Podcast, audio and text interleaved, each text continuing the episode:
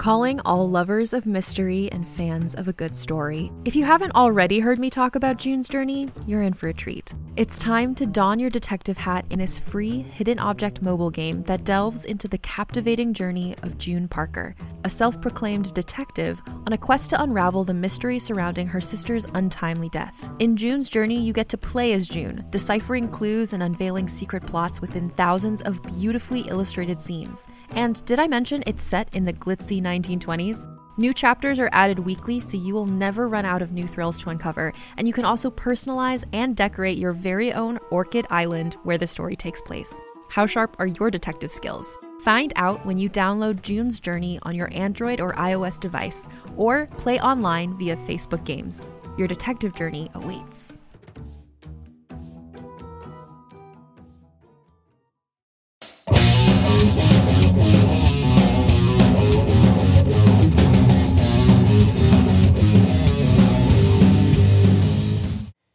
Hey, everybody, welcome back to Sweet, the Ladies' Guide to Bro Culture, and welcome to the big fat two part season finale. This is the uh, season one finale of, of uh, the Ladies' Guide to Bro Culture, and I could not be more excited, intimidated, or less prepared for what we're going to be discussing today.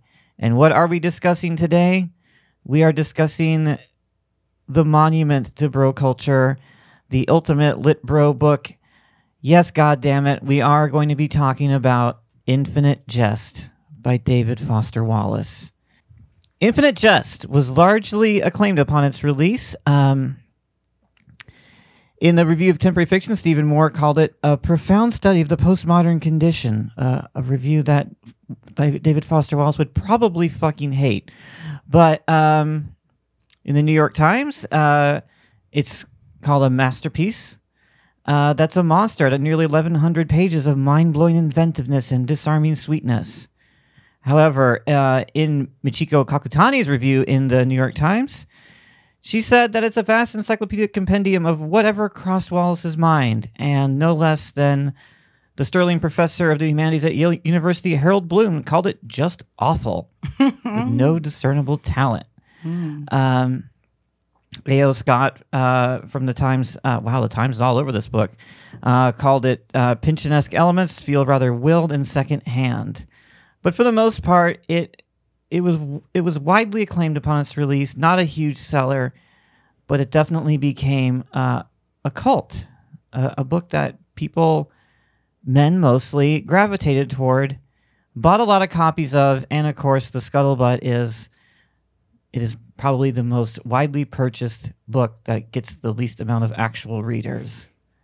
And that's what we're here to talk about. And uh, I was very, uh, I was very afraid that nobody would volunteer for this for this episode. I actually got a few volunteers, and my first volunteer, I could not have got uh, a better fit for this episode. Uh, this book, everything. She is a comedian, actress, educator. She does everything on stage, voiceover artist. Say hello to Hannah Corrigan. Hello. Hi, Hannah. And sitting next to Hannah, he's a filmmaker, and he he read Infinite Jest on his own without without having been prompted to do it for a podcast. And then when when when I put him on the podcast, he read two more David Foster Wallace novels. This guy is all about the extra credit. Please say hello to Chris Montello. Thanks for having me. All right, you guys. Welcome to the finale. This is it. 25 episodes building up to this point. Infinite fucking jest. Jesus H. Christ. All right. I almost don't know where to begin. Hannah, give us your first impressions. Tell us tell us uh tell us about your infinite jest journey. My infinite jest journey began when I bought it at a used bookstore um, so many years ago. because it was like, I've heard of this. It's a thing. Yeah. It was $5, I think. Um, and I was like, cool. Yeah, one should read this. Everybody talks about it. And then I bought it, and then it sat on my shelf for many For- years. yeah, for Which many, is many why when you posted about it, I was like, okay, okay, you shouldn't like Marie Kondo would be upset with me Yeah. if I didn't try to read this or throw it away. And it's like, okay, I'll buy it. I should try to read this. Why did I pay five dollars? I could have bought a sandwich. So I took I It's, I bet it's about the size of a Subway sandwich. Yeah. A foot long. Oh my god, way heavier. It's unbelievable. You could really like this is a lethal weapon for yes, protection Absolutely. for all the men who ask you about it on the subway. um yeah, I figured I and I require a deadline to do literally anything. Uh, so same was- same with me. That's what that's kind of the reason why kind of the same reason why I did this because like I think uh, in my former life uh, I did at one time or another, not at the same time. We did have this discussion uh, off air. I did own two copies of Infinite Jest, but not at the same time. Okay. Uh, never read it. Uh, uh, I I had the cloud cover and I had the, the cover that uh, y'all have the I guess the the eye and the television cover. Um, apparently they are different. There are different versions of the book. I think there's Oh, like different editorial choices made. Uh, I don't know. Again, some I guys some I guys know care. that. Some Don't it- care. No, nor nor do I can't I. imagine how it would make a difference. but, but apparently it does. Even the editions of the book make a difference. That's how deep it goes and why we don't know. But you've read it Yeah. to the best of your ability. To the best of my ability. Please explain what it's about. Oh God. Um, it's about it's about David Foster Wallace and his struggles Yeah. to live in the world. it feels to me. It's like about you could say it's about a, a tennis academy and a bunch of addicts, right. uh, which it is, I guess, and it's about a slightly dystopian near future mm-hmm. America. That is also what it's about. But I feel like it's really about David Foster Wallace and his struggles with um I did b- depression, his family, America, Yeah, consumerism, capitalism, all the things that angry yeah. young men feel, sad angry young men feel. Um and he's just processing it for all of us and then we I, I guess have to process it with him it only took 900 something pages to do that. Um, all right. This is going to this is to be fun. All right, Chris, to the best of your ability, please explain the plot of Infinite Jest. Wow. Well, you know what? I actually feel very similarly that basically, I mean, it's full of all this autobiographical stuff, right? So I really think it is about David Foster Wallace's own sort of his head, basically. It's almost like somehow he took his brain and he just like, you know, crammed it into this book and and all that weird stuff is like like I don't know, he's just like this guy who's like he's played tennis and he's like a film nerd. And I guess he lived in Massachusetts because it's set in Massachusetts for some reason. And you know, it's almost I don't know, it's like his own like personal fever dream uh, of the 1990s and I think uh, but you know, I think at the same time like if you were to sort of dig out like a theme or like what it really is about, I think I guess, you know, he must have been struggling with addiction at that time, and there are many characters who are addicts, and I think it is largely about um, maybe how like the the zeitgeist of that time, you know, led to people sort of being hopeless. And I remember in an interview he talks about how it's about like the American ideal of like, you know, the fact that your parents always told you that the world revolved around you, and that you know I don't know. It's like I guess it's a portrait of America in the mid '90s from the perspective of David Foster Wallace while he himself was struggling with addiction, and I don't know. I guess that's an answer, but it's also just like him kind of dicking around and trying to write like a big important book. I think because it has all of these uh, things that like. I don't know. It doesn't need to. It doesn't need to have. I feel like if I were listening to this and hadn't read it, I would want a bit more of a concrete explanation. So I'm going to try to do that. Oh, please I think do. these Oh, are the correct Please do. answers No, no, I- of what I- it really is yes, about. go But for it it. is Great, about like a boy named Hal Yeah. who goes to a tennis academy in high school. His brothers, father and mother, are very important parts. It's also about a dystopian near future where America, where the uh, North America has become one uh, one country-ish type thing, and we've given a part of the Northeast to Canada because it's filled with garbage. There's some Quebecois, uh, I guess, revolutionaries who are against the idea of a united North America and they want to secede. There is a piece of entertainment that is so entertaining that it actually is lethal and people will die watching it because they keep watching it over and over again till they die. Um, that is produced by um, this main character's father, and uh, the Quebecois people are trying to figure out uh, how to utilize it as a weapon or how to stop it.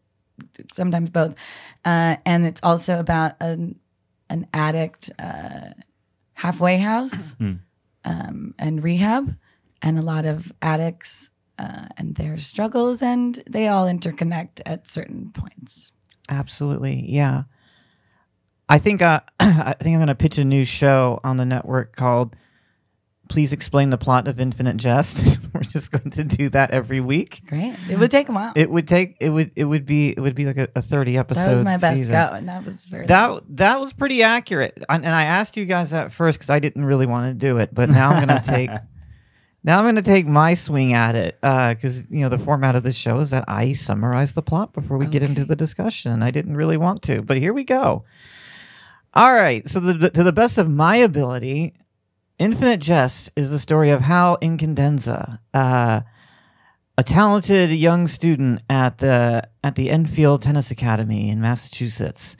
Uh, the the academy was started by his mother and father. His father, James Incandenza, uh, was also a talented filmmaker and physicist that invented something called annular fusion, that uh, basically powers the universe of Infinite Jest and creates that toxic waste situation that that Hannah describes that they've just given away uh, basically the tri-state area to, back to Canada. It's now a big toxic wasteland where they create annular fusion that basically creates a world without any real need of anything. People just sort of like it's not necessarily described in the book that way, but it, it seems like no one really has to work anymore. They they kind of just do stuff and abuse drugs and play tennis and watch TV. Um, and it's all because of uh, Hal's father, James, inventing annular fusion.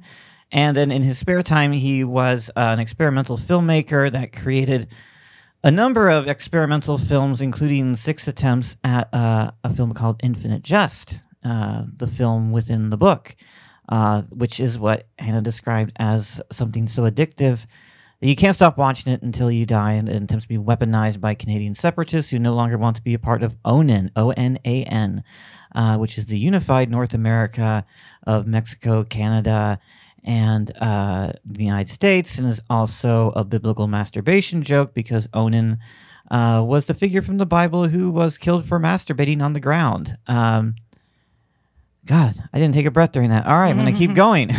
um, the action picks up. Uh, it's it's not in chronological order. The, book the book starts with uh, Hal being rendered non-communicative, uh, and then it flashes back uh, the, to the previous year, and we figure out why that is. By the way, uh, in the world of Infinite Jest, time is sponsored by corporations. Um, so most of the book takes place in the year of the dep- of the Depend adult undergarment. Um, the book ends in the year of Glad as the the makers of the Glad trash bag. There's uh, several other years, basically maybe nine or ten years within uh, Infinite Jest have been subsidized by corporations. Uh, Hal basically is a I think he's, he's like the second or third most talented student at the at the tennis academy. Uh, heavily abusing drugs, uh, mostly marijuana, um, and is just feeling very disaffected and has a lot of pressure to do well and uh, does not feel you know connected to his, his fellow students. Um, meanwhile, there's there is the halfway house down the street, uh, which is populated by uh, sort of a, a revolving cast of characters that either come from the Canadian separatist part of the book, or come from the Tennis Academy part of the book, or just come in from the cold out of nowhere and show up for a, a few hundred pages and go away. Uh, and what happens is that about halfway through the book, uh, a young woman named Joelle shows up at the halfway house, uh, Ennet House. And she is the star of James Incandenza's films, many of them anyway. Uh, went by the name of Madame Psychosis, which is, uh, I guess, a slant rhyme you would say on on metempsychosis, which is a it's a psychological state that is appropriate, and I don't remember how. Um, I've done a lot of research on this as well. Um, and uh, she shows up and is the star of the film Infinite Jest. She has been disfigured um, in a fight over the attentions of James's father and his mother. Uh, they were in a non-sexual romance, I think, is what happened. And then uh, Joelle got acid thrown in her face, and then became uh, veiled. Uh, and there's a there's a league of of veiled people called UHID that appear in this book, and they're somehow related to the Canadian Separatists. I'm not exactly sure how. The Canadian Separatists, uh, the elite of the Canadian Separatists, are part of uh, a group of disabled assassins, including a man named Marathe, who communicates with someone uh, on the American side named Steeply who poses as a woman but is not transgender. And they have a series of, of philosophical discussions about the universe and whatnot, while questioning Marathe since uh, his loyalties. Is he a Canadian? Is he on? Is he on the side of Onan? What is his deal? I cannot believe I remembered all this. Oh my god. I I feel like I feel like um I feel like someone just drilled into my head and like words are sp- are spewing out and I have no idea what they actually mean. Basically, the the plot then as I've as I've set the scene for the past 7 minutes, the plot is that everyone wants to get a copy of the Master of Infinite Jest uh, and they don't know how to get it, and they're and all these elements of either trying to stop it or trying to capture it so they can attack the United States, attack Onan, uh, starts to converge on Hal Incandenza himself, because it's his relationship to his father that is basically the crux of why the film was created in the first place. So, uh, and it comes out that and I literally had to read this in a separate essay because I could not fucking understand it. it comes out that the master copy of Infinite Jest, the film, was buried inside of the skull of his father, and the and the book opens with with Gately and and Hal digging his father up, digging his father's head up, and finding the, the master tape missing.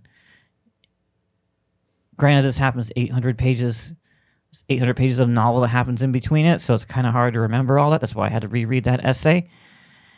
And uh, then you come to find out that uh, it's actually uh, his older brother, James' older brother Orin, who's a who's a punter for the St. Louis Cardinals in this book, and is actually um, like a Unabomber figure sending sending copies of his father's film uh, to people that he feels wronged his father in, in during his life, and he's the one disseminating infinite jest. And um, and then it's not clear what happens. Uh, basically, the the book ends as it begins. Um, how he is poisoned with this uh, this book, man. I'm telling you, this book. He is poisoned by the ghost of his father. I shit you not. Uh, with a drug called DMZ and it makes him unable to communicate except with his father because he was he was not able to communicate with his father during his life, and uh, his father created the drug DMZ and the film Infinite Jest so that they could communicate with each other. But he died. But then he became a ghost. Don't ask me how that fuck that happened. It has something to do with Hamlet. And um, that's it. That's Infinite Jest, but also not because there's also the guy that runs the tennis academy that's married to his mother, much the same way that Polonius married Gertrude in Hamlet. Ugh, my God. There is so much to this book. Hannah, are, are you how do you feel about all of that? It's like, oh my God, it's exhausting. It It's is exhausting. to talk about. It's exhausting to think about. Yeah. Chris, do you uh, do you feel that that was an accurate description of the plot of Infinite Jest? Honestly i think that's it i think you don't have to read it now anybody like like i was like i was like sitting here nodding like oh yeah that does happen oh, Oh, yeah, yeah, yeah yeah. that is what happens so then i'm just like oh yeah was there anything else like Well, it's like you can't say less than that. yeah you know what I mean? that's That's what's You crazy. say you less. cannot say any less you- than that and be telling the plot of Infinite Yeah, I mean, Jest. it's like yeah, yeah Game of Thrones is complicated, but you can be like, okay, Yeah. there's a throne. There's a throne. Everybody wants it. Right. Everybody trying to get on Right the there throne. in the title. It's in King's Landing. There's a lot of places up north. There's dead people. They're coming. There's dragons. That's Game of Thrones. Yeah. That's it. Yeah. That takes 20 seconds. And that is Game of Thrones. And there's a lot more. We could go into more. Sure, sure. And and George R. R. Martin did us all kindness and said, I have more. I have Yeah. the whole universe, but I'm not going to make you read all of it. I will write a separate book for y'all nerds Yeah. Who want to know every damn house and the entire thousand year history. I wrote it, but I won't force you to read it Right. in between the good, sexy scenes. yeah I will not force you to flip back to the annotated fucking foot to the end notes, by the way, that are like there are end notes in this book that are that are book chapters in and of themselves. There's like a 50 page end note in this in this book. Um I, I was I was telling everyone before we started recording that I was trying to save my voice because I knew that was gonna happen. I knew that once I started talking about this, it was going to be like it was going to be like a, a vomit of, of text that came out of my brain. Like this thing's been sitting in there. I don't know if you're familiar uh, with the with the play Waiting for Godot. Um, there's, uh, I went to theater school. of course, you did, as as as we all did. Um, so there's like a third character in Waiting for Godot. He's like a slave, and they try to mis- they kind of mistreat him a bit. He does not speak until the very end, and then he basically just vomits this like nonsense for pages and pages and pages. I that's what I feel like. I feel like I'm I'm the slave from Waiting for Godot, and like I've just I've just I've just whipped myself into like a, a vomit of words, hmm. and I do not know how to feel about that. I feel like I feel like I have become a character in this book. Mm-hmm. I, I feel like I need to go consult my dead father's ghost and take the fungus stuff and then, and then never speak again. I mean, I guess it's a question of like, yes, that's what happens in the plot, but how much is it just an excuse? You know, like I need to have, like David Foster Wallace is saying, I need to have a plot for things to happen, but really I just want to have a book where I'm exploring these things about addiction. Like we were saying at the very beginning, that it's really just about him and like these thoughts and things that he wants to Yeah. express. He's kind of like, well, I need it to be a book, so these things need to happen, and you know, maybe it's not that maybe it's not so complex. Maybe it is just like hey this is just what david foster wallace Yeah, no, I, thinks I, and that's that's the simple summary. I was just I, I was just in when when you said that in, in my head I um I had this like flash in my head that, that I would cut the episode so that I would basically spend 12 minutes ex- explaining the plot and then I would cut out everything that happened in between it and then just cut to you going well yes that's what happened in the plot yeah yeah no but like because like what i'm saying is that like you leave out all the stuff where like he literally just spends hundreds of pages like describing like what it feels like to be addicted yeah you know, absolutely like in those kinds yes. of things. It's almost like because he's an essayist too, and like it's like like okay, I want to write an essay about this, but then kind of insert it into this book, and like you know, he's like being an essayist and a novelist and a s- you know all these things like at the same time, and Yeah. No, I, I that I definitely agree with. There's definitely yeah. even as as complicated as the plot is, it's still mostly not plot in this novel. exactly, There's st- it's still mostly stuff. yeah, yeah, yeah. Yeah, a lot of stuff. Yeah, Yeah, a yeah, lot of yeah, stuff. yeah. It's tennis, a lot of tennis. A lot of tennis stuff. All right. Um now normally we go to um normally we go to a clip and my original thought was to play clips from the audiobook, but god, I hate that guy's voice so much, the one the guy that does the audiobook for this. Uh, so I'm just to read uh, some short excerpts and basically uh, pivoting off what Chris just said. Yes, that all of that stuff about Canadian separatists and, and addictive movies and and fusion technology is technically what happens, but it's not most of what this book is. Most of this book is um, him talking about stuff. Mhm. So here's uh, here's a quick uh, excerpt uh, from Infinite Jest talking about depression. This is directly from uh, the book Infinite Jest. It's in the mornings after the spider and heights dreams that are the most painful that it takes sometimes three coffees and two showers and sometimes a run to loosen the grip on his soul's throat.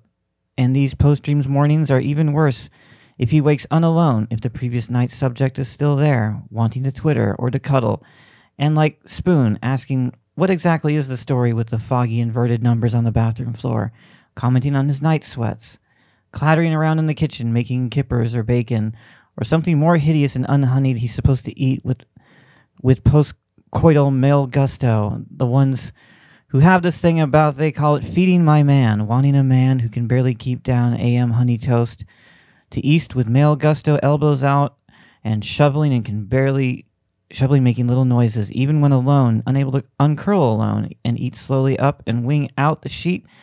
Go to the bathroom. These darkest mornings start days that Orin can't even bring himself for hours to think about how he'll get through the day. These worst mornings with cold floors and hot windows and merciless light. The soul's certainty that the day will have to be not traversed but sort of climbed vertically, and then that going to sleep again at the end of it will be like falling again off something tall and sheer. I mean, that's objectively beautiful writing for the most part. Um, I think. Uh, I think there's a lot of good stuff in there. Uh, I, I think that I really wish he didn't put it into a book about about a, a man that has prosthetic breasts so he can become a better journalist. Yeah. yeah, I just I think stuff like that is is wonderful, and I have read his essays, and I and I ca- and I l- actually liked a lot of them. Uh, Hannah, Yeah. Your thoughts on that little snippet? I'm sure you didn't remember that in like the span of all the stuff that happened. Not particularly, but it feels of the vibe. It feels of the vibe, yeah. Um, yeah, it's a lot of vibe, and it's so much It that it's yeah. hard to know what is worth your time to really savor. You know, absolutely I yes, mean? It's like exactly. That's the kind, I, that's I, what I, yes. so much to get through. So probably while reading that, I was like, Yeah. like I'm trying to read 900 pages. So to me, when you read that, when you took the time to say it aloud and actually engaging with that image of Mm-hmm. falling off a sheer cliff down to sleep, that um, is the first is absolutely the first time I actually heard it. While reading it, I was like, a cliff down to sleep. Okay, next, next. Yeah, like, and I, it it- it could be poetry, but poetry requires brevity. It requires highlighting and lifting the text so that we say, this is important. Spend your time. yeah. And I, feel that it is lost. Uh, but but I appreciate it more hearing you say it. I actually, it's interesting for me to say that Harold Bloom, um, I forget the direct quote, but said it was a pile of crap. yeah, pretty Um, much. I don't know yeah. what he exactly said, but I, I I studied with him in college. Um, I, I Oh, took a course with. Harold Bloom, a giant chauvinist. Um, we could talk about that later. We absolutely will, Um, But by the he, way. it called the art of reading a poem, and it it came up while reading this book. I was like, it. This is the opposite of poetry. Poetry requires less. It does. Right. that it's about can be carving more. things away. Yeah. It's about it's like sculpting. It's what you take away, what's important. All right, Chris, I I, I, I when you heard that uh, again, I'm sure you didn't remember that specific quote, but do you do you have like when you when you read this book originally, do you did you have those reactions where like this this is beautiful writing, this is beautiful writing, this is beautiful writing, or or or was it just a thing that you consumed? Because my my theory is that there's just too much here. Yeah, I think it's. it- Uh, I mean, like, I say that I, I read this book, but what I mean is that I've turned every page in succession and was looking at it at the same time and trying to absorb it. But yeah. there were probably you know p- entire pages of, of things that like completely went over my head and you know i was reading it on the subway and like you know that's not the best time i think for like really digging into something intellectually and stuff so in some ways it was kind of like i don't want to say like all cons- cons- consuming is a is a good word it's almost like you know i just need to like have something to like focus on and Right. and maybe I'm not really absorbing it. But there certainly were like specific moments that I can recall and specific things that like still stick with me after a year. I read it about uh, a year ago. There's still things that I'm like, oh yeah, this part of Infinite Jest was something that like I, I really enjoyed and like it was sort of well worth the journey to like reach those like little moments where it's like, oh Yeah. yeah, this is sticking with me. But you know, it was like the process of like getting to those those moments where you're just kind of like drifting in and out, and then you go in and it's like, oh, this is a cool part, and then you're like, oh, now it's about tennis again, and you know, like, and then you know, but there definitely is things that like I still remember, not specifically like maybe the writing, but maybe some ideas and some sort of concepts and things that that I enjoyed or Now- related to. You you you also did the extra step because you'd already read the book. You you read you read his essay work, which Mm, yeah, yeah, I think, you know, I I think that my personal feeling is that David Foster Wallace was a very talented essayist and journalist. Mhm. Uh, certainly, he had a way with words. I'm not saying that he wasn't a good writer and, and that he could. I mean, he could. His his corpse could write circles around me now, but um, I think that I personally feel Infinite Jest was, was like a work of ego as much as anything else. Like he was trying, he was Mhm. he was shooting for the stars, um, and I think that it was um, he's like trying to think in the terms of like you know these these guys who drop these doorstops uh, of novels like Pynchon um, or Don DeLillo, and uh, you know guys that were you know a, a generation or two um, in front of him. Hmm. Um, and I think that was his attempt to do that. But I think that his soul was as an essayist. Uh, and you read a work of his essays That's right. recently. And ha- what what do you feel compared to reading like a concise, topic driven David Foster Wallace versus the brain untethered? Well, I think it's a similar thing uh, in a way because uh, again, there's the tennis. I'm going to keep coming back to that. I, I'm oh not, yeah, I'm not no, interested. I, I in, totally get that. I, I did read tennis. his his essay on on Federer, and it was actually very good. And I fucking hate tennis. Yeah, but that's but that's the thing is I read um, a supposedly fun thing that I will never do again. This is his essay collection, and so he has an essay on tennis, and I'm like, oh, you know, I'm okay. I'm not really into this. Yeah. But then, you know, he has the essay on on David Lynch, and and it's like, oh, I understand this. This is like this appeals to me. It's about film. I get it. And then it's like, oh, it's tennis again. I would resp- I would call him a genius if the point of the book was the feeling that you get while trying to read the book. Hmm. Yeah. And it it is like if a, if I force a person to sit down and read every one of these words for 900 pages, including the the endnotes, um, and they feel so overwhelmed by the amount of information, people, uh, you know, just uh, phrases, um, little terms that you don't understand, and you just have to keep reading and It just keeps going and it keeps going, and you're like, "Is this modernity? Is this what you mean?" I don't think it is what you meant, but I did have a profound um, feeling um, that I have not had before, trying to get through the world he's created.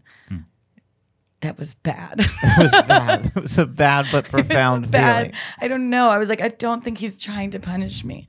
I feel like he wants to write all these words down and Uh, wants yeah. me to think about the words. But I felt the task of climbing over this book was like climbing Everest. And like that is a really unpleasant thing. And I don't understand why people do it because, um, you know, you could just climb a smaller mountain that's easier. Yeah, I remember. I remember when I was in college and we were talking about The Wasteland by T.S. Eliot, and uh, the professor was like, "Yeah, he wrote it this way so that people wouldn't get it. So he wanted the audience to be sort of self-selecting." It's not like I don't get it though. Yeah. That's what annoys me. Yeah, It's I- like yeah. it's not like I don't get it. Like we get I get it, it. I just don't. I just want it to be over. right? We just don't want it all of this. Yeah. and Um, also, the other class Harold Bloom teaches is about Shakespeare, and I also thought a lot about Shakespeare. And it's like, I that is my favorite writer, and who I declare to be a, a genius. And this is so not that. and I was really trying to figure out why exactly it wasn't that, and what genius really means. I you know I, I was just about to make the point and I, and I kind of did uh, a few minutes ago about like there's like a there's like a, a bro literature cult of like of like uh, logorrhea and like just being very complicated and being very long and, and like com- and having plots that are like looping and into themselves. But like i think that in the world of literature that there's there's bro camps for everything because there's also hemingway who is very concise and very uh and very withholding and also very douchey and broy and he has his own uh, partisans that will tell you be like hemingway or will tell you to be like you know hunter s thompson and and just you know just write as fast as you can or like jack kerouac and i think that there's I think that there's a bro for everything in the world of books, and uh, there's just a lot of arguments about that. Like, what what makes a great bro writer a great bro writer? And I think they, Probably they come in every flavor. Your dad. I guess it. there you go. Depends on It your depends dad. on what you haven't gone to therapy about. Yeah. All right, uh, Chris. Um, what possessed you to to read this book in the first place? Like like what what brought you to it? Well, simil- it, it is a substantial commitment. well, si- similarly to Hannah, I found it for five dollars at the Strand, and uh, I don't know. I guess. Well, I guess. I don't know. I, I I think I had read something online by a critic that I had admired the, that it was worth reading, and, and I never thought that it was. Um, I, I kind of had this this thing in my head of like, oh, I'm never going to read that. It, like, it doesn't appeal to me. It's not Yeah. to my taste or anything like that. But then I was like, well, you know, it's cheap, and I'm I kind of like collecting books in a way, and, and I have plenty that I haven't read. But this one, I thought, okay, I'll give it I'll give it a shot, and so I did. And I guess you get to a point where it's like y- you just want to finish it to say that you finished it, and I have a hard time maybe giving up once I've started a book. So it just kind of happened that way, and Okay. and uh, it's that feeling of accomplishment at the end of the day. Like you said, that you know you climbed the mountain, and and Yeah. yeah, I guess I guess that's that's the answer. It's just that like once I was in it, you know, I had to I had to see it to the end, and and I did. I mean, we're all in a pretty rarefied club. People who have actually read Infinite Jest, like that's that is that is a that is a rare, that is a rarefied club. That is like that's like the American Express black card of nothing important. But um, but Chris, uh, like what would what would your ordinary like preferred sort of like um book be like like what like what what gives you the most pleasure uh, in as far as books go? I like uh, nonfiction about pop culture. I read a lot of books about music and specifically like rock music and film history. And So there, I read, read a lot of yeah, nonfiction, okay, I, I. I can kind of see that because because there is a lot of pop culture intertwined in in this book. Like Yeah. there's a lot of there's a lot of pop culture that's manufactured for the book Mm-hmm. that only exists in its universe, and then it also intertwines with yeah. with Um, pop culture um, that existed at the time. Mhm. My favorite part of the book is when uh, they list all of the films directed by uh, uh, James Incandenza. He's the he's the filmmaker in the book, and they literally just he has a footnote where he just lists every single film that he made as though it were a real film. Like what was the format? What did he shoot it on? Who are the actors? Like a real like filmography and. And actually, that, that section is, is a lot of fun too because he keeps calling back to it, and like a lot of the Yeah. a lot of the film synopses like become plot points later, and it's like this kind of fun like solving the puzzle feeling of like oh yeah i remember that that was the plot of a film and now it's happening in the book. And there are those kinds of moments that, I- that i that i can recall where he's just kind of he's just kind of having fun in a way making these like connections happen and like Right. i don't know. Uh, now, people who know David Foster Wallace that aren't like book people, they know him either for the movie that was made about his his tour, um, called "The End of the Tour" with Jason Segel, or they know about his uh, commencement speech that he gave that became a small book that was actually probably I think it's his best selling book. Actually, it's like a fifty page commencement commencement speech that's basically just him giving life advice to college students, and it was very much unlike him.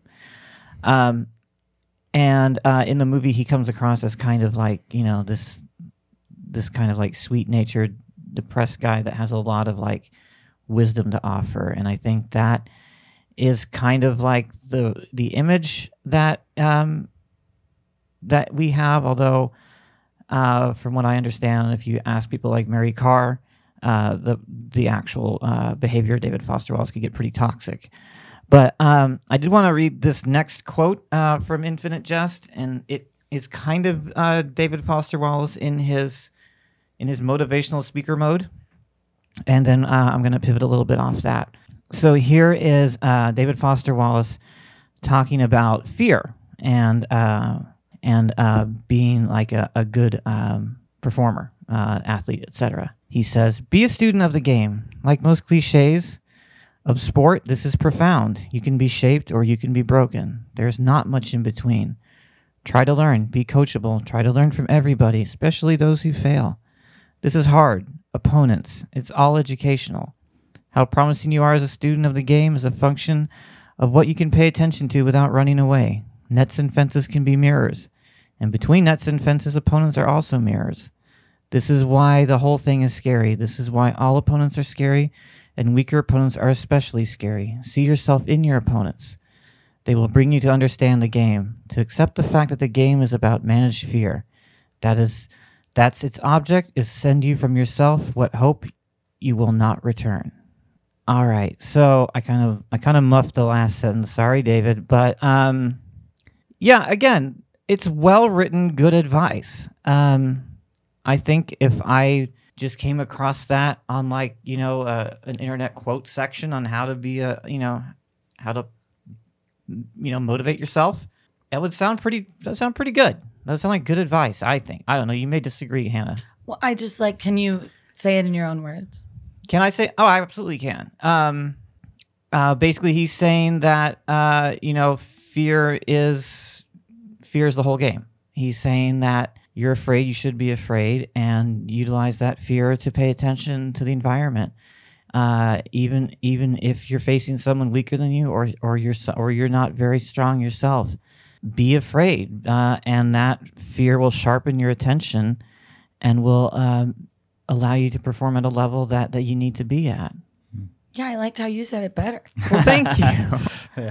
Thank you. Well, it's like I understood it. I've never been managed. I, I, I, don't even know Thank if that's. so I don't know if that's what he meant. I didn't understand what he meant. I well, You know what I mean? And if I like what you said. Well, thanks. That might have been what he meant. It, it to me, what he said is not clear, because it's like maybe I can kind of guess that that's what he means, but also, Mm-hmm. or is it that the fear is what you're competing against? You know what I mean? Yeah. It just, it doesn't. uh I can see him reaching to tell me things, and Sure. it's like you can you just tell them to me, like can Right. you tell them in a way I'm going to understand. Why are you purposefully obscuring it and making it harder to understand? I have really made a lot of effort in this part of the podcast to not talk about his life, um, because I think I think that's what he would want. Uh, I'm trying to respect what I feel would be his artistic wishes. I don't think he wants me to try to get into his head. Sure. Uh, and also, I don't think I don't think I need to know that David Foster Wallace was, you know, a a, a you know diagnosed major depression, uh, substance abusing um, person to whether or not I should appreciate his book. I I don't think I should. I, I I don't, don't, think, think, his, somebody who wasn't could have written this book, but that's like yeah totally reasonable. That's why it's it's that's why he's an authority on the topic. yeah I, I think I think that's true. I think I think the fact that he struggled with those things is true, but I don't want to be like, well, this book is great because he was an addict and he and he committed suicide. Um, especially the suicide part. I think you know. I think when someone when someone dies young like that, and we, we've had this discussion a few times on this on this podcast, it kind of like dips them in amber. Like everything they do becomes sort of more profound because they because they lost the struggle uh, to like control their demons, so that there's like a tragedy to it. Like this book is is like a map of a mind of someone who couldn't who who ultimately couldn't get through life and and took it. Um, and on the other hand, I, I think that you know it. I don't know. This book is so complicated. Like I, I don't want. I don't want to. I, I- don't want this discussion. Like the in in the next in next week's show, yes. But in this discussion, I, I I'm trying to limit myself to the text. You guys can talk about whatever you want. But like I want I want to talk about just the text of the book because I again I feel like that's what he would have wanted. I think he I think he wants the book to stand on its own. I, hmm. I don't think he wants us to consider the fact that he struggled with addiction to to inform whether or not that we feel that his description of addiction is accurate or not. Well, what I think is interesting is is that um, he was an a journalist, and so he, he was like a writer in the most professional way. I mean, this was his life was just writing, and I wonder to what extent it's like. I mean, of course he he he published it, but maybe it's just like he doesn't care. You know what I mean? Like that this people are reading this book. This is just what he does. He writes. This is what he does. You know? Yeah. like that's his his his the only way that he can grapple with these feelings and you know i guess that's it's it doesn't make necessarily for an enjoyable book it doesn't make it a good book necessarily but it's this question of like does he care if you don't understand it the point is that he wrote it and that's how he needed what he needed to do for himself yeah yeah, yeah. and I there was I forget I'm gonna bungle this because I don't remember any of the details, but there was something some person died and then they um, came to their apartment and there was like thousands and thousands of pages of this uh, story they wrote and illustrated and I don't remember who it was and right I'm that sure sounds everybody- familiar. Yeah. and it's like the person was amazed and found it really interesting and shared it. And uh, and it's totally up to the person consuming it whether they are interested and want to consume the thing they made they made it for themselves right and i don't necessarily hate on david foster wallace because i don't necessarily say that he made this and was like i'm a big old genius and everyone should read this i mean maybe he was i don't know enough about him yeah i mean and if he was, that yeah. would have been a lot. But if it's like he wrote, I wrote a thing. Yeah. I, I wrote a thing I had to write. Here it is. Okay. I mean, it's, it's not an excuse or a defense. I mean, I think that, uh, in other words, it could be the worst fucking book in the world, but you know, at the same time, it's like maybe he didn't care. I mean, I think he he probably cared to an extent, and that's what I think when we we described the plot and we were saying, oh, the plot doesn't matter. I think maybe maybe it's like, oh, it has to have a plot so that people will read it, and like this is the obligation of having a plot, but it's all just sort of a skeleton on which to put these like, oh, you know, I, I want to talk about addiction. This is how I do it, you know. uh, But it, it you know it, it can still be like, oh, I don't really care for this, you know, kind of thing. But maybe you know it's like the reason why people like it is that they they they read it and they're like yeah i felt that way too and you know maybe you know it's it's like a great writer who can you know say what he's thinking and and in such a way that people think that they're thinking that too Yeah. um, and i certainly felt that way about certain parts of the book uh, for sure so I have been waiting, and it finally happened in the second to last episode of this first season. I've been waiting all season to do this. To a man, I am going to play devil's advocate. This is the first time I've been able to do this to a dude. I've done this to some women. I always feel bad about it. Um, please I think that the point of I think the plot is the point. I think that I think that there's a little bit of, of ego going on here, or even a lot.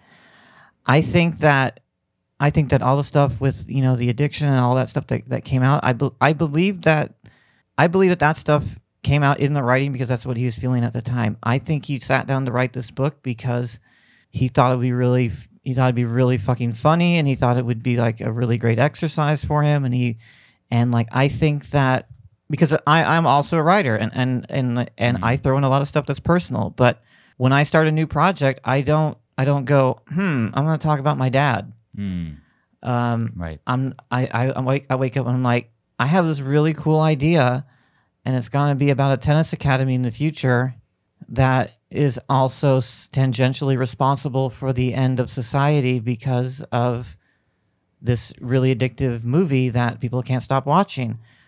I I think that he got excited. I mean, I don't think you can write a thousand pages of something and have it be beside the point. I feel like not that you're specifically doing this, but it's like I feel like you're a little bit protecting David Foster Wallace from our um, criticisms okay a little. I don't know if that's really what's happening, which it's like, uh, of course, it's a podcast and we're discussing a criticism. So it can sound kind of harsh, I guess, but it's like, okay, I don't hate the man.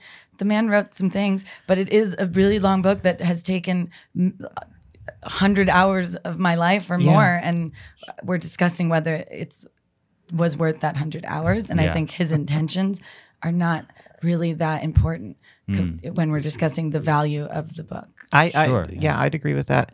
Uh, one of my favorite movies about writing, um, it's just that's a small subgenre, is um, the film Barton Fink uh, by the Coen Brothers. Mhm. Uh, and there are two writers. Uh, in uh, there's Barton Fink, the the protagonist. He's a playwright that is invited to Hollywood to be a screenwriter. And then there's his his uh, his idol, which is like a stand-in for William Faulkner. Don't remember what the character's name was, Mhm. but um, they're having a discussion about why they write. And Barton goes on to this like long, rather self-important spiel about how he writes to describe the human condition, how he writes to elevate the common man, and how he writes to to do all of these things that are sort of outside of himself and like and he has all this ambition and like purpose to his writing. And then uh, the Faulkner stand-in just smiles at him and he says, "Me personally, I just like to tell stories." Mhm.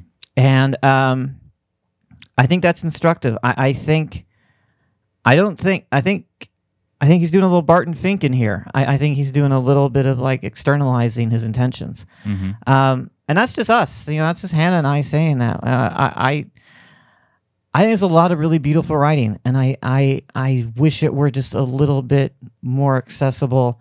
Not that I, not that I didn't get it. I got it, Mhm. but like I just don't think that the journey was worth it. Just ten percent more humility. You know, what I Yeah. mean, ten percent of like, I'm just trying to tell a story. I'm not trying to write my magnum opus. It's too much pressure. Yeah. I feel like no one's magnum opus. I feel like if you set out to write the great American novel, it's like that's too high of an expectation. Just tell a story. The greatest American novels are just a story that represents that we after it was done, we're like, that represents to me something bigger than the story. Yeah. Right. But that's kind of up to us. I don't think this thing is, is as beloved as as you would think. Right. That's my impression. I I, I think that there's I think I think it's a status symbol. Yeah, that's what I would say. Is I think the accomplishment of having read it is what's beloved. It's this, it's Yeah. this competitiveness of like I've, I've, you know, it's like a trophy in a way. You know, like when a guy puts it on their bookshelf, it's a, it's like a trophy. It's like just another uh, thing that uh, signifies their uh, intelligence. Um, so yeah, I mean, but in a way, you know, maybe that was in achieving achieving that accomplishment that drove me to to to, to want to read it, and so maybe maybe in a way I, I can sort of relate to that. I feel it, it must be beloved, right? Because why are we talking about it? Well, we're gonna we're gonna discuss that. It, we're gonna discuss that in the second episode. Um, but we are gonna wrap this up. I do want to read one more excerpt, uh, brief excerpt, uh, and then we're gonna wrap this up. Um, and I think this one is instructive. I I, I hope it is of what we've just been talking about, and um, it's about uniqueness and why that's maybe not so special. So, this is what David Foster Wallace has to say about that topic from Infinite Jest. People of a certain age and level of life like experience believe they're immortal. College students and alcoholics are the worst. They deep down believe they're exempt from the laws of physics that, I, that ironly govern everybody else. They'll piss and moan your ear off if somebody else fucks with the rules, but they don't deep down see themselves subject to them, the same rules. And they're constitutionally unable to learn from anybody else's experience. If some jaywalking BU student gets his car towed, your other student or addict's response to this will be, will be to ponder just what imponderable difference makes it possible for that other guy to get splattered or towed and not him, the ponderer. They never doubt the difference, they just ponder it. It's like a kind of idolatry of uniqueness. Again, that's a little that's a, a little impenetrable himself there a bit. Um, I I- got that one. yeah i i yeah i it's interesting because like reading this thing is like that's like a symbol of uniqueness i am i am the guy who read infinite jest i'm smarter than all my friends and their their their rules of mortality do not govern me anymore because my brain has consumed this thousand page book. Um, I guess that's all I have to say about that. I, I I think David Foster Wallace is very smart. Absolutely, And I think he has interesting thoughts. And I think plot wise, the magical realism moments where, you know, it's so near to the world that we live in. And yet it has these sort of eerie differences, some of which are a little on the nose, you know, branding the year. But hey, this is the 90s. Idiocracy hadn't come out yeah, um, but some are very cool. There'll be there are certainly moments where reality shifted in a way that I was like, oh, this is interesting. It just is like I don't fully trust in his genius so that each thing feels purposeful. gotcha. And I like the moments that I find interesting are a pleasant, uh, exciting moment, but then there's so many where I'm like, is this interesting? So it's um, I hearing individual parts makes me be like, okay, I've read I read some valuable things. Yeah. It's just so hard to remember just- what the it's good parts in a were. morass of pages, basically. Hmm. All right, that is unfortunately all we have time for. This has been the most scholarly erudite. we have not we have not talked about one fart joke yet, of which there were plenty, by the way, in Infinite There- Jest. There's a lot of farts and shits going on in this book. Um, sorry, Dave, we didn't get to those, but uh, we will be back next week to continue this discussion. Um, Hannah, tell everyone listening where they can find you on the internet and elsewhere. um, Google me, hannahcorrigan.com, uh, Instagram at Hannah likes your photo. And I'm literally um, starting Twitter like this week because somebody told me that I just have to. Um, and right now it's Hannah C is a human bee Nice. Twitter, but I'm going to do my first tweet. So y'all should like it. Well, that's a momentous occasion. All right, and Chris uh, is not uh, a social media user, but uh, be on the lookout for him. Chris, you are a filmmaker and a curator of of films. Is that correct? Yes, that's right. Um, I just uh, worked my second year programming the Asian American International Film Festival here in New York, which is uh, well, it's happening right now. Uh, I guess we'll have been over, but hopefully getting more involved in those kinds of film festival type projects in New York. Yeah, be on the lookout for more of that. I'm sure. I'm sure Chris uh, will be uh, joining them again next year, Asian American Film Festival, and uh, anything else comes up, I will let everyone in the listening audience know. Uh, and as for me, uh, as always, I am Jeena Bloom. You can find me on all social media at Jeena Bloom, J E E N A B L O O M. Uh, if you're in the Los Angeles area, you can catch me on September 17th uh, at the Comedy Central stage for Sit and Spin, uh, the storytelling show. Uh, and uh, you can find me right here on the Morbid Anna Network for Sweet, the Ladies Guide to Bro Culture. It is nearly the end of the season, but go back and make sure you listen to all of the episodes you have not heard. And we will be back next week for the big fat season finale. I hope you guys have enjoyed the season, and I thank you so much. I'll talk to you next week for the last time. Goodbye.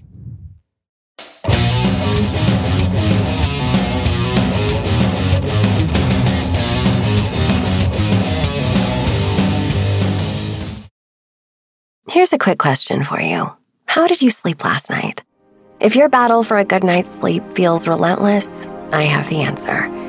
It's a podcast called Sleepwave with meditations and hypnosis created to help you fall asleep. My relaxation techniques will help you feel calm and ready for sleep with soft music that will help you fall asleep in minutes. Most listeners never hear the end of an episode. So search Sleepwave on your favorite podcast app and find out why over a million people have fallen asleep to my voice.